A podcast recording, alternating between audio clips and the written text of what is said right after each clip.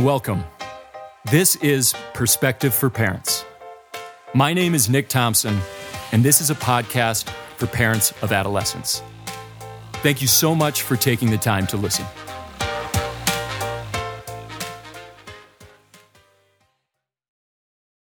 The word anxiety is overused and often unhelpful. We can use a better word. Let me check out the definition here.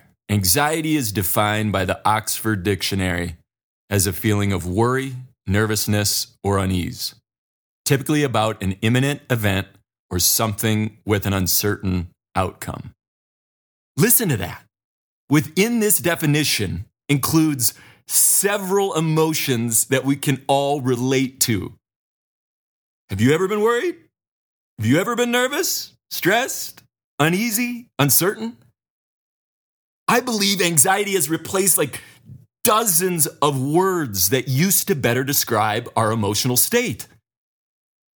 We're getting rid of these better, more descriptive words like agitated, annoyed, concerned, hesitant, insecure, intimidated, nauseous, overwhelmed, tense, timid, worried, uneasy, upset. All of these have been replaced by one word. That word being anxiety. So you may ask, why, why would it be better to use a different word? First off, each of those emotional states that I just listed, they're different. And therefore, they require different responses. So, for example, if I'm nauseous before I give a presentation, maybe hydrating and eating something is what I need to do. Maybe that'll do the trick. If I'm feeling insecure before I don't know, going into a job interview, I may need to remind myself how I would be an asset to that company. If I'm feeling overwhelmed by moving, I should probably get on the phone, reach out to a few friends, and ask for a little help for this daunting, arduous task. Reach out to a buddy who's got a truck and bends from the knees. No, you're not supposed to bend from the knees. No, you are. You're supposed to lift from the knees. I think that's how that one goes. So all those all those different situations are different and therefore require different responses. The one I talked about with the with the presentation, that requires taking care of a physical need, hydrating and food. The next one about the the interview, that's about positive self-talk. The last one was about utilizing social connections to help complete the task. Those things are all different. By the way, research shows that the more extensive, the more varied, the more nuanced our emotional vocabulary is, the better we actually are at regulating our emotions. An extensive emotional vocabulary is a huge piece of emotional intelligence. Additionally, most people associate the word anxiety with a disorder. Many people believe that because they have this experience of, of anxiety, that they probably most likely have generalized anxiety disorder or social anxiety disorder. So, what do you do? Oh man, I maybe have a disorder. I know what to do. I'm going to check in with you know who, Dr. Google. What's up, Dr. Google? And when you check in with Dr. Google about if you have an anxiety disorder, Dr. Google will come at you strong with, oh, yeah, yep, you got both. And this other thing. And uh, you have cancer as well. Most likely, that's usually what Google does. Thankfully, this thing known as the DSM, the Diagnostic and Statistical Manual of Mental Disorders. Guess what? Go through it. It does not have anything named a nauseous disorder, an insecure disorder, an overwhelmed disorder. We all have anxiety. Anxiety is why we are here. We're all the descendants of super anxious ancestors who lived in a time where their anxiety allowed them to survive and reproduce. It was an adaptive quality. Okay, and lastly, anxiety has become a reason why avoidance is accepted and encouraged. We talk all the time about wanting our kids to have grit and to develop meaningful relationships with their peers. And yet, we're constantly removing the personal and social discomfort of their lives when they report feeling anxious. We believe we're doing them a favor. We are not. We are not doing them a favor. It is a considerable disservice to our youth when we approve and aid in the removal of discomfort in the face of anxiety. Remember, most discomfort is not dangerous. It used to be, it used to kill you. Now, 99.9% of discomfort isn't dangerous, it's just uncomfortable. In fact, we know that discomfort is where the growth is most likely to occur. We say things like growth mindset. We need to have a, uh, perspective of growth. Middle school, high school, college, our kids need to be growing. But yet, when the discomfort shows up, we're so quick to remove it. We wonder why our young people are anxious. We wonder why so many of them are fragile. We wonder why they're having such difficulty adapting to the responsibilities and duties of adulthood. I wonder if it has anything to do with us running in there and removing the discomfort. If we can look at that discomfort as a growth opportunity, everything changes. A GO, go, a growth opportunity. That's what that discomfort is. We need to change our lens. We can do better.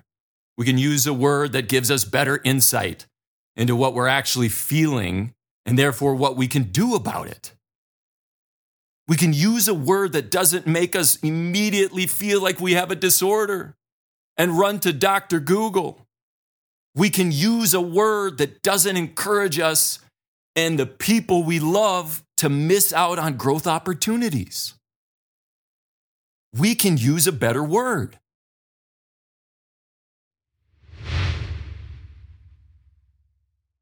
All right, you may be asking what that sound means. Well, there are times when I record these topics that I revisit them because just so you know, I, I don't script this. I just, uh, I just speak from the heart. And uh, there's sometimes that I listen to uh, these topics afterwards and I feel like I need to acknowledge something, clarify something, provide an example for something. So in that last one I listened to, I want to be very clear that I do believe anxiety disorders are real and people can have anxiety disorders that are incredibly debilitating to, to their lives. So, yes, people can have generalized anxiety disorder and panic disorder and, and social anxiety disorder. So, I wanted to be clear about that. Now, do I believe that uh, many anxiety disorders are overdiagnosed? Absolutely, I do. But many people have a disorder. And so I wanted to be very clear about that if it came off that I wasn't thinking that anxiety disorders are real. So I wanted to get that in. And I also wanted to speak, you know, to, to a parent who has an anxiety disorder or a parent of a child who has an anxiety disorder. Getting a diagnosis of an anxiety disorder can be a good thing if it provides understanding for the family and a better understanding for the youth of what's going on, what anxiety is, how it shows up in their body, and what they can do to manage it. So, if the diagnosis is used to sort of create a better game plan for how to move forward and how to live a more full, well life, then great. Yeah. That's a great thing that, that the diagnosis is there. Or if that's what you're looking for, go see, you know, go see a psychiatrist, go see a doctor, see if this is an anxiety disorder, someone that you trust in the medical field. Oftentimes, I see people looking at a diagnosis with an unhelpful way. Many youth, when they get a diagnosis of anxiety, will feel like something's wrong with them, that they're broken, that they can't succeed, that they can't be successful socially, academically, otherwise. Sometimes I see parents really struggling to connect with their child after a diagnosis because they're beginning to view their child through this lens known as a disorder. And as Irv Yalom says, diagnoses can be an issue, and I, I, I might butcher this a bit, but the theme of his message is when we know that somebody has a, a disorder, we will selectively attend to the aspects, the behaviors, the characteristics of the person that match up with the diagnosis, with the disorder. And in turn, inattend to the aspects, the characteristics, the behaviors of the person that don't match up with the diagnosis. So if your child does have a diagnosis or is looking to get one, as a parent, please don't allow it to limit your view of your child, limit the vision, limit how you how you look at your child. They are so much more, so much more than a disorder.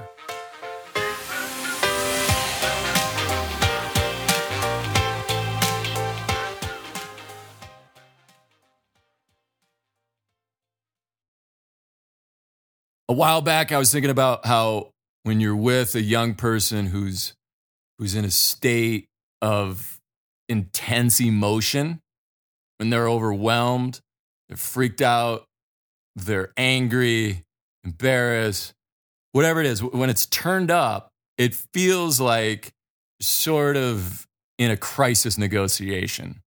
It's kind of what it feels like. You're doing a negotiation crisis mode. So when I had this thought, I went online and looked up the FBI's crisis negotiation protocol. It was fascinating. It's all right there. It's called the Behavioral Change Stairway Model. This is what the FBI uses. And I was like, there it is. It's everything we need to be doing with our youth. So, because this isn't a visual medium, I'll try to explain it to you. The FBI's crisis negotiation is this it starts, and the foundation of the whole process is active listening. Yep, active listening. This is what the FBI says. Not some, you know, Boulder granola hippy dippy psycho babble from me. This is the FBI. Believe them.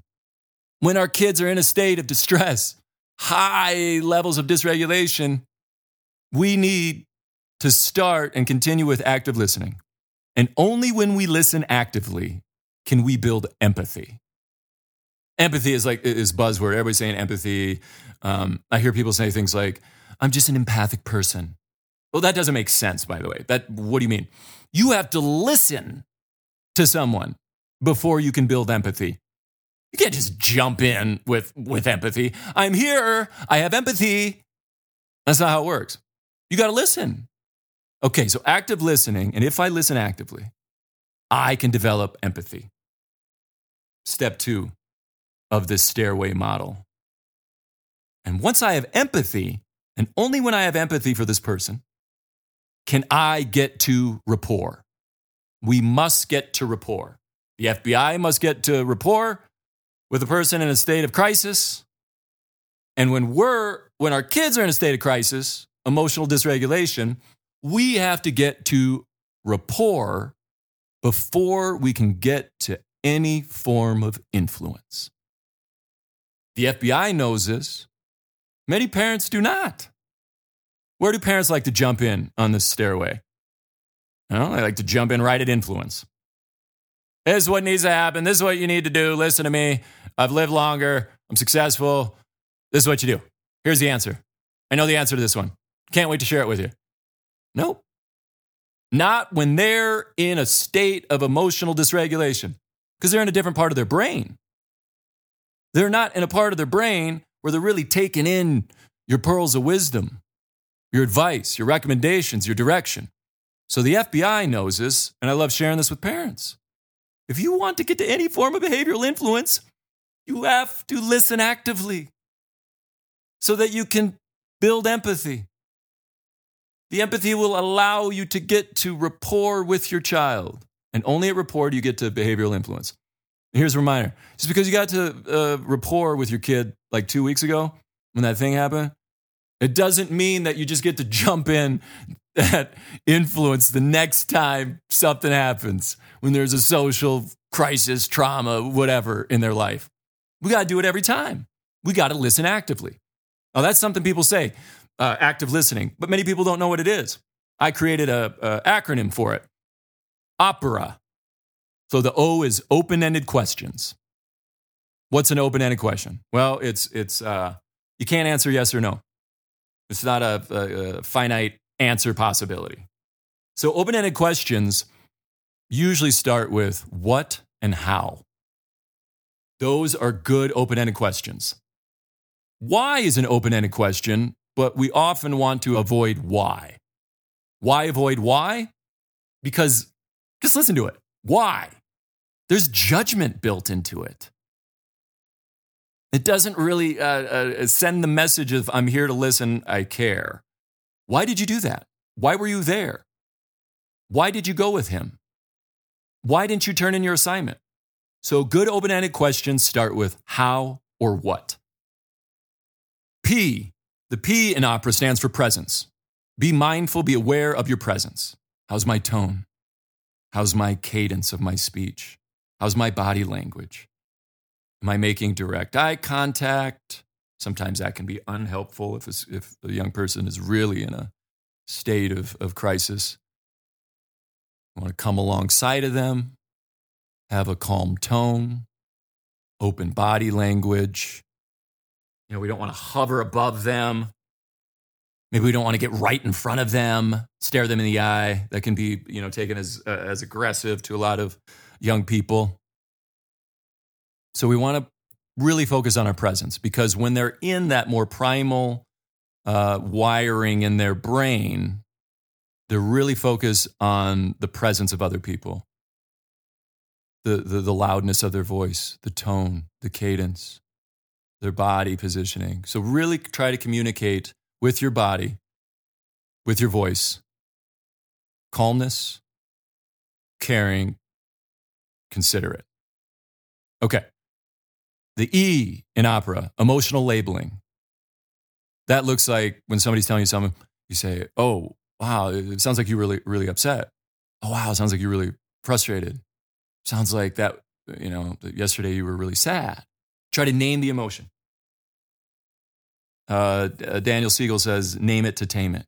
If we can name our emotions, oftentimes that, that immediately turns down the activated intensity of the emotion. Just naming it activates our parasympathetic nervous system, which calms us down. So name it to tame it. Emotional labeling. Cool thing about emotional labeling is you can be wrong. Like it, sometimes it's even better when you're off. You can be like, "Oh, sounds like you were really um, overwhelmed." No, I wasn't overwhelmed. I was pissed off. Like, oh, that's great. So think about what they had to do there. They had to take in your suggestion of an emotional thing, uh, uh, uh, an emotional state, uh, do some reflection, say, "Oh, that's actually not right. It wasn't that.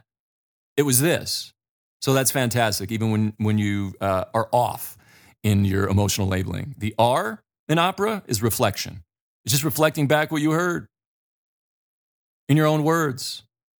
You can start with things like, uh, so I'm hearing, these are good transitions into reflecting back. It shows the other person that you're listening and allows them to have a more objective take on what's going on.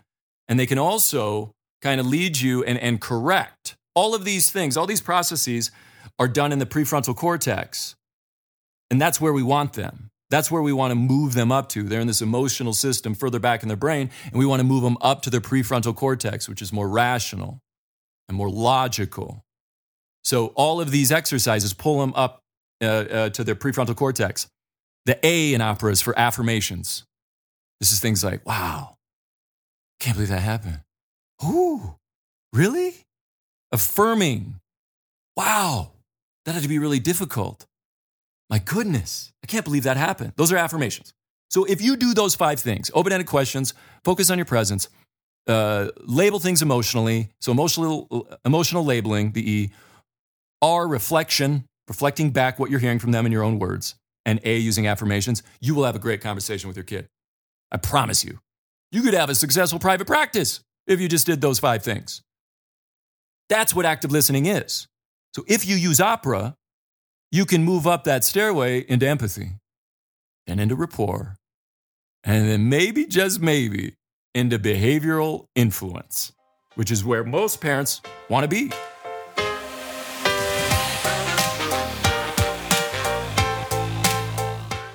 Thank you for listening. If you found this podcast useful, please subscribe, rate, review, and share with a friend. If you would like to find more information about this podcast or my upcoming presentations, please check out my website, perspective4parents.com. Spelled out, that's perspective, the number four, parents.com. Thanks again.